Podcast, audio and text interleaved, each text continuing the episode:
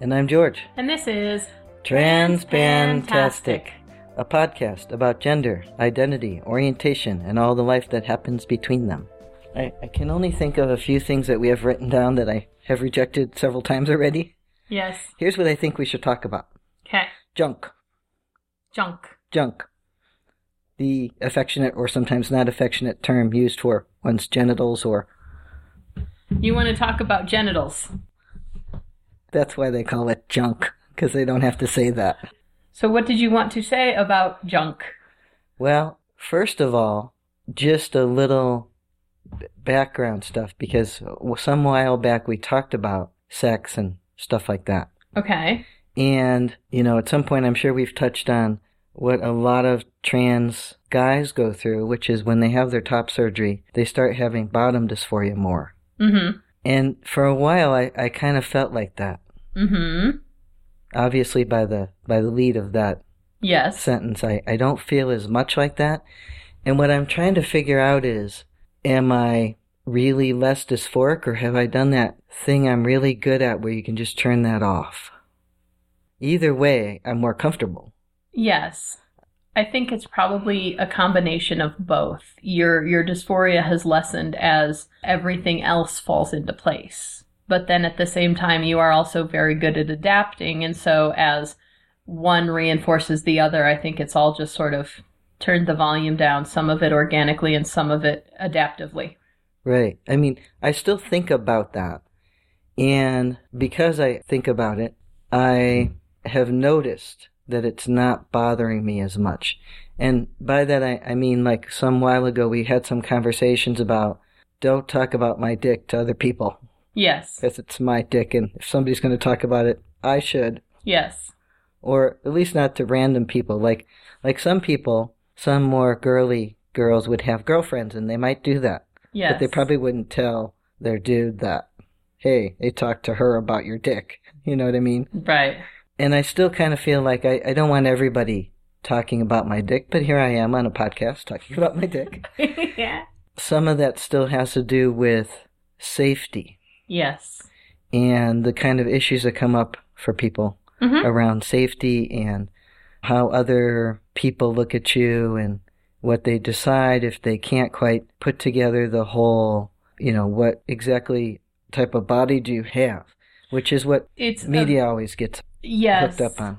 and it's a reproductively enforced curiosity that it has been evolutionary built into us to be curious about can I stick my dick in it?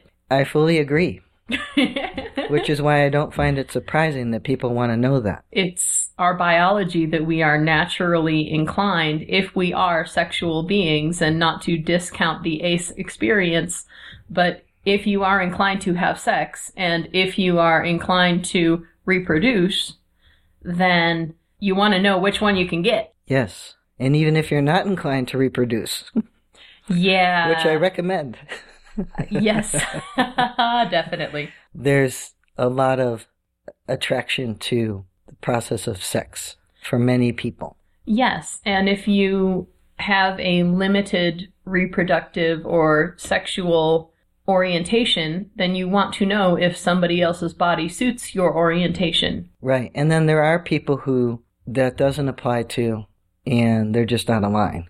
You know, they're going to hurt somebody. And that's the safety issue for trans guys. And it's mm-hmm. an ongoing safety issue for women. It always yes, has been. It, yeah, more so for women, but it's a safety issue for anybody whose body does not fit into the ideal of the terribly binary minded and potentially violent idiots. yes. Hostile, I don't know, Yeah, cavemen or something. yeah. So So yes, we don't discuss your dick in public. I can see that point for trans women Mm-hmm. as well. Yes. We've heard lots of news stories about people not getting taken care of and dying or being mistreated and, and so forth. There's a lot of news that's come about where trans women either get hurt or don't get taken care of in a health crisis Mm-hmm. because of people freaking out about genitals. It's no good. No. For lots of people, for them not to know this is what they don't quite understand when they're they have their curiosity. Yes. You know, and as trans people, we have our own curiosity. Mine is, did she get to have her surgery yet? Or did he decide to do this surgery or that surgery? Those Mhm. are my curiosities. Yes. But I don't have any business asking them on radio or TV, No. you know. Oh, for goodness sake. Right. But I'll have those curiosities, and those are mine as a trans person. Yes. And- Otherwise, I don't really have an interest in what type of junk a cis woman has or what type of junk a cis guy has. I have no interest or curiosity whatsoever, really. Right. I don't think about it in the same way I might be interested in, you know, if they got to have their surgery, how did how did they get their surgery? Did the insurance pay for it? See, Mhm. these are much more technical things. Yes. It's it's not a matter of does your body fit my expectation of your body at that point. It's a matter of are you being able to appropriately take care of yourself? yes. The intent is different. Yes. The motivation for the curiosity is different. Okay, so back to the dysphoria being less problematic at the moment, Good. which is nice. For me, if I could have a surgery that would be what I wanted, I would have one. But the problem with it being what I wanted is it's a surgery. It's not so much do I want meta, do I want phallo? Sure, whatever, I'll take one of those. I'd probably less go for phallo, even though I'd probably like the result. It's a lot of work, it's a lot of potential problems for me, and I, you know, I have as much trouble with taking my skin off of somewhere else that I do plucking my nipples off and putting them somewhere else. I just am not good at this part. You you did not like that idea, and that's why you got the type of top surgery that you did because you didn't want to remove and replace tissue. Yes. You just wanted to remove the wrong stuff and leave the right stuff there. Yeah. So, you know, if they could grow me some skin and I didn't have to peel it off, then I, would be more interested in that. And I know that soon insurance will pay for these things. Mm-hmm. And it's a, it's a darn shame. I have lots and lots of sick time I could take off and I have insurance and I'm not good at with surgery. Surgery is difficult for me. Your body does not respond well to It's- invasive procedures of any sort. It's hard. It's hard. So, like a lot of guys who can't or haven't been able to do a surgery, a lower surgery, because of insurance or cost, You learn to being a, adapt. a roadblock, my adaptation is out of comfort in my overall, the rest of my body, Mhm. which is therefore without surgeries, or further surgeries, I should say. Right. Your presentation is unmistakably male. Your chest is flat and a couple places it's concave, but it definitely does not look Yeah, and that's, that's, wrong. That's because I chose not to pluck the nipples off. If I Right. had gotten the other surgery, But- it would probably be pretty smooth with the scars on the bottom Mm-hmm. and the nipples pasted on top. Your muscle definition has become much more clearly male. Everything except the shape of your dick is typically male at this point. And your dick is shaped a little bit different, Yes, but it's still your dick. yes. So I, I wonder how this will evolve because Mhm. I, I never liked what I had. No. What, what I came with was the missing pieces yes. and so it, it just it just was wrong from the beginning. I never liked it, but I'm not freaking out about it, and that probably has a lot to do with that sex is really good. Sex is really good. Yeah, all the nerve endings are very Uh huh. aware of pleasure at this point. And you used to have so many nerve endings packed into such a smaller space that it was too sensitive. Yes, And that was occasionally difficult for sex. But since you've had some lower growth and everything's had a chance to spread out, it works really, really well. yeah, it's a happy thing. Yay. Yeah, Go sex. yeah. So that's that's my thoughts lately on on junk, and I, I thought it's important because this is the kind of stuff that we go through, dealing with our junk. Uh huh. Do you want to say more about junk? I don't know if I want to talk about my junk, but I probably should just because, like, as far as my comfort with my junk, What's the history of it? Well, for a long, long time, you know, growing up, I was just a person. And then when I started becoming a sexual person, when I started having hormones and noticing that sex was a thing, hmm I viewed my genitals as a tool, as a thing that I used to experience pleasure and to give my partners pleasure. But I didn't see it as like me. Right. And so I never really connected with how wrong it felt. Occasionally, I would just be a little bit put off from sex or a little bit uncomfortable with my body, but I was able to just adapt and put it back into The context of a tool. yes. hmm Um, somebody wants my pussy, they can have my pussy. They do good with my pussy, they can have it all they want. hmm And right now, hearing those words come out of my mouth, the combination of my and pussy is, Baffling. it is. Because I'm looking at your face It's and your arms waving and your eyebrows scrunching. The things you miss on a recording. yeah. It's weird. And this has all come about in about the past two or three years as I was recovering from my last relationship, my long term relationship with my kid's father, who was emotionally abusive and occasionally sexually abusive, and coming to terms with my own body being mine. Where, you know, as a very young teenager, I was raising my siblings, and my body was not here for me, it was here for cooking and cleaning and raising kids. And then I was raising my husband, and then I was raising my own kids.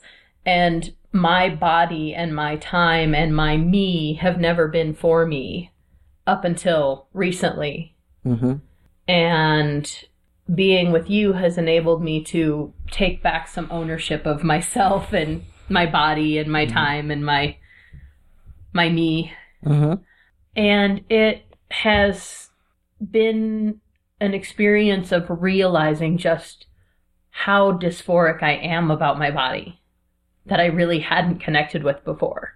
hmm And, you know, before I would see, oh, I don't want a chest, it's inconvenient. It it is. I, I agree. and my junk looks wrong, but it works okay, so whatever. And over the past few years, and you see this happen a lot with people who first come out as trans and the dysphoria spike hmm when you come to terms with what's going on in your body and your brain and accepting that something is wrong pumps that volume on the wrongness of it all. And for me, it's been a similar experience. It wasn't the coming out as a genderqueer person, because I've always known myself to not be a binary individual, but it's been coming out as my own person and being able to have an opinion of my own body and have a sense of what it should or should not be or do. And then having having some space for that makes you find out what the answers are to that. Yeah. I'm still working on answers. Yeah, well, they're not so finite. No, No, they they're are not. not. so I don't see transition as being a realistic option in Western culture and in America. Transitioning to I or to X is not a choice.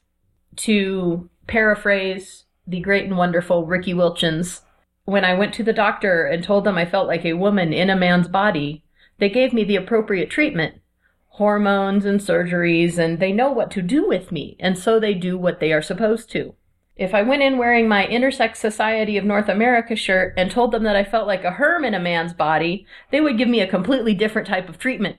Yeah, the go away Yeah, Treatments, or, or the padded room and the other kinds of hormones. because they don't know what to do. Right, right. And so I don't really see that as a viable option at this point. And so far, we've been able to adapt.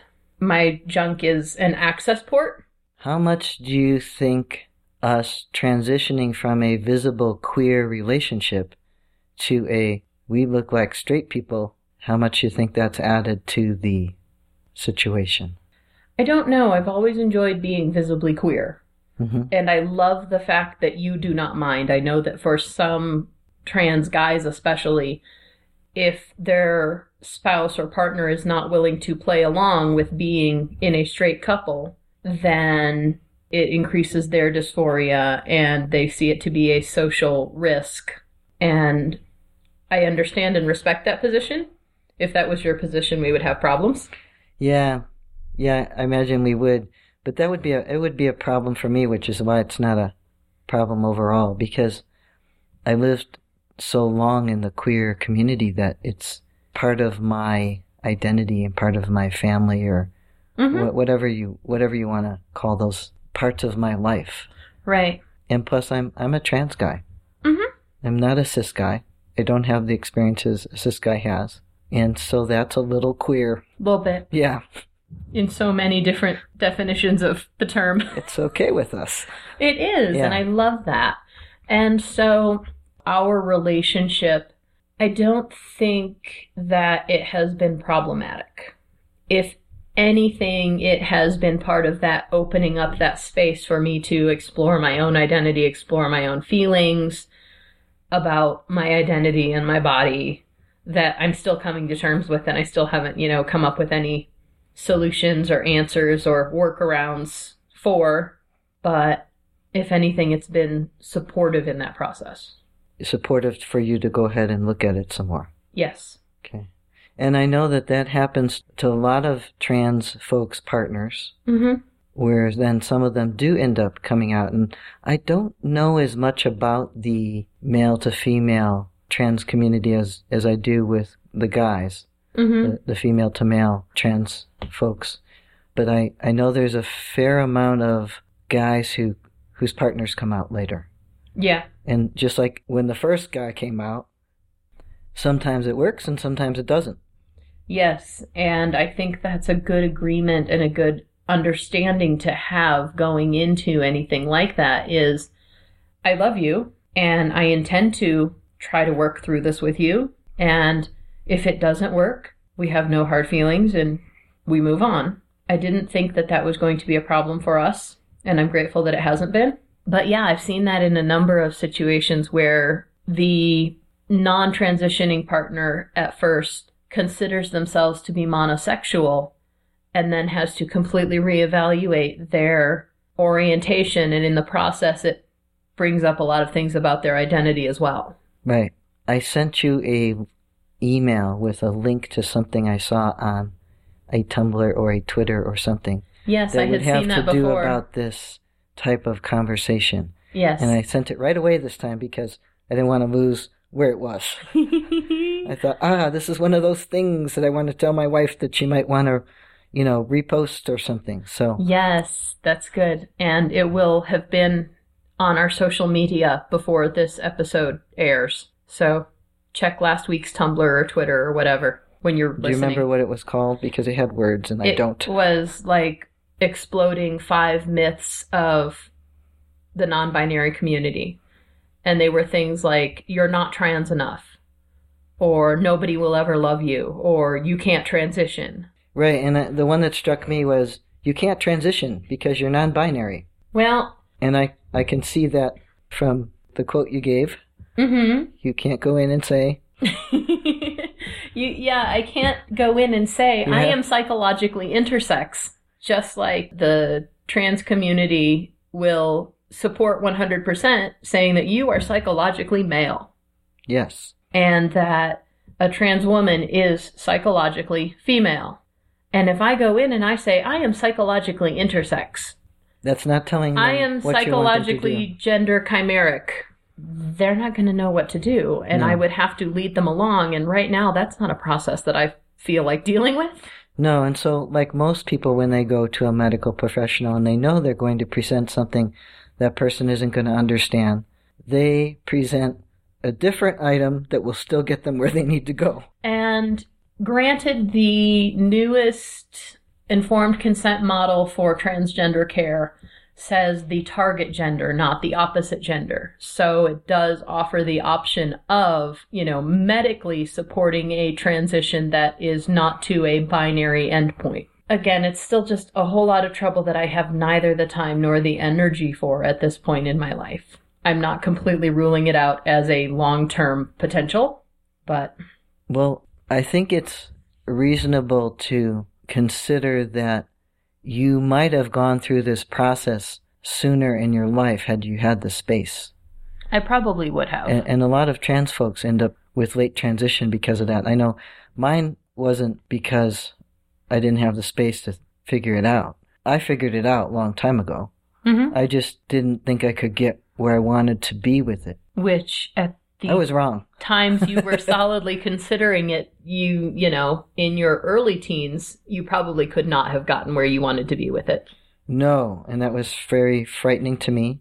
And there was no, I had no way of accessing this. Mm-hmm. And then in your late young adulthood, you probably could have, but your social and emotional place in life was just not going to support getting where you needed to go with it. Right.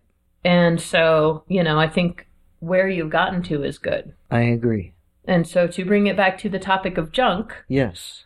I have been considering using your Andractim. I have been considering, and you had offered it to me actually. Yeah, I think you have to do some research, and it's not recommended for cis women to use it. So, I, what they mean by that is, unless you're doing some other transitioning, Right. it's well, not recommended. the other thing that the All Saints website says is that it can be used quite well for cisgender women who are neither pregnant nor lactating. You, For you qualify there. yes, thank goodness.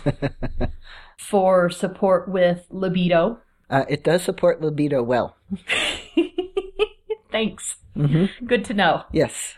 Yes, so it's not completely counterindicated for female bodies, not transitioning female bodies. And you, and you know that because you read all the words and you were the one ordering it. So I did read all Yeah. the words. That's what I I've do. mostly seen people's feedback about it, which you know is concerns Mhm. about using well any other androgens. Right. So if that's what's on there, then I think that anyone could talk to a medical expert if they needed further information Right.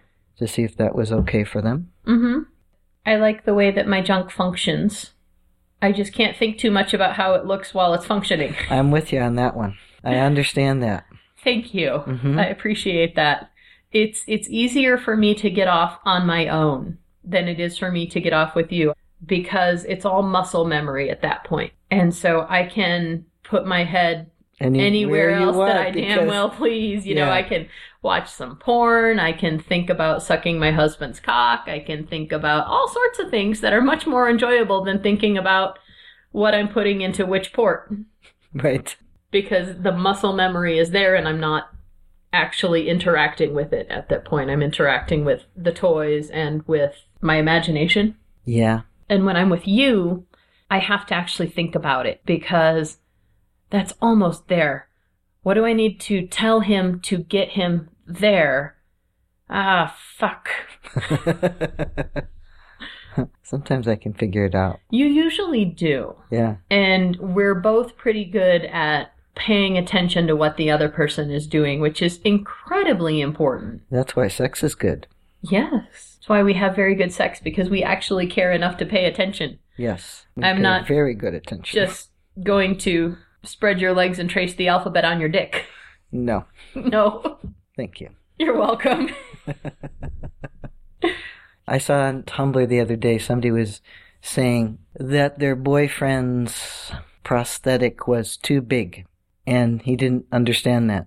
And it's probably was like on FTM sex or something, sex Mhm. talk. You know, encourage him to try to pleasure you rather than just do what he thinks she might have like I'm just gonna shorten it and say seen on porn or something, you know. Right. It's not just put your dick somewhere. It's, Your partner is an individual and you need to learn them. Yes. You have one dick that's really too long for me. Yes. So we got you a shorter purple one. Yes, we got the purple one, which Mm-hmm. Yes. is What our joke is all the time when there's a purple something. yes, they got the purple one. I think that one actually came from our lawyer friend. The purple one? The purple one, yes. It started with our lawyer friend because our lawyer friend had another friend who took their girlfriend to the store for Pick Your Dick Day. Okay. And he, the our lawyer friend's other friend, was not into pink, purple, hate those colors, those are girly colors. ugh.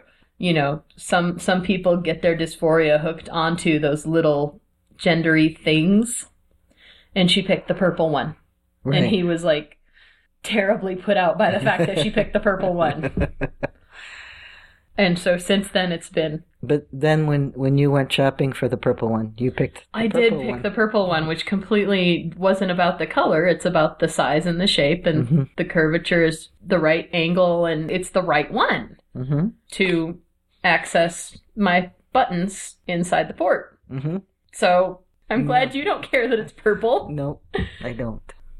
So it's the purple one. Yes. The one that's too big is too long, and I feel like you're poking my tonsils. it works in some angles, though. right. What were we talking about before that?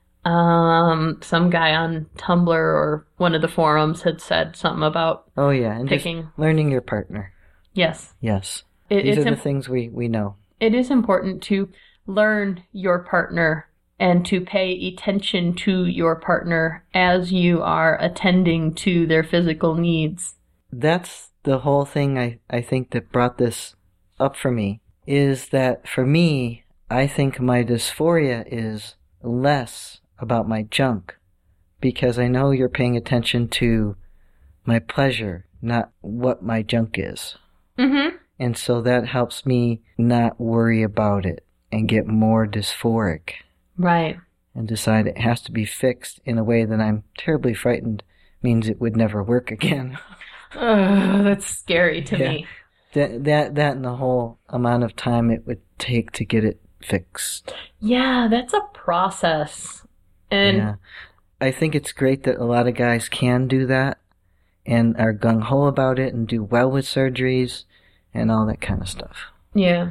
In the meantime, the rest of us are dealing with our junk and hopefully it's going well. Anything else you wanted to say about junk? Oh, I'll probably think of it later. You can write it down. That's my job. Mm-hmm. I make words. You make thoughts, I make words. Yes, today we didn't write anything down though, so. But you can. You I, we later. have things that are written down, but you don't want to talk about them. I don't. I'm tired of those things. Was it more fun to talk about junk? Can we put up the microphone now and we can Yes, we could. play with junk? Definitely.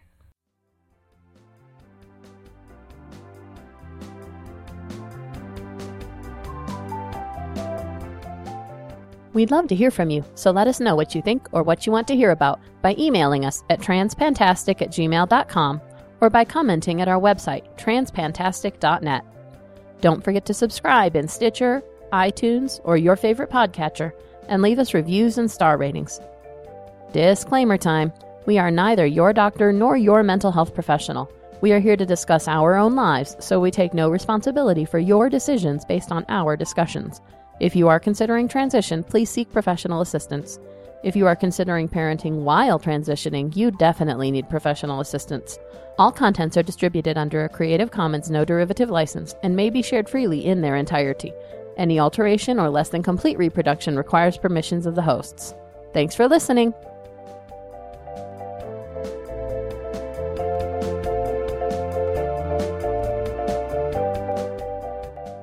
I'm so grateful for you. Thank you. I'm grateful for you too, dear. Aw, thank you.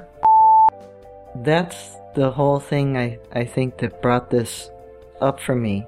Besides that, we talk about things to the microphone.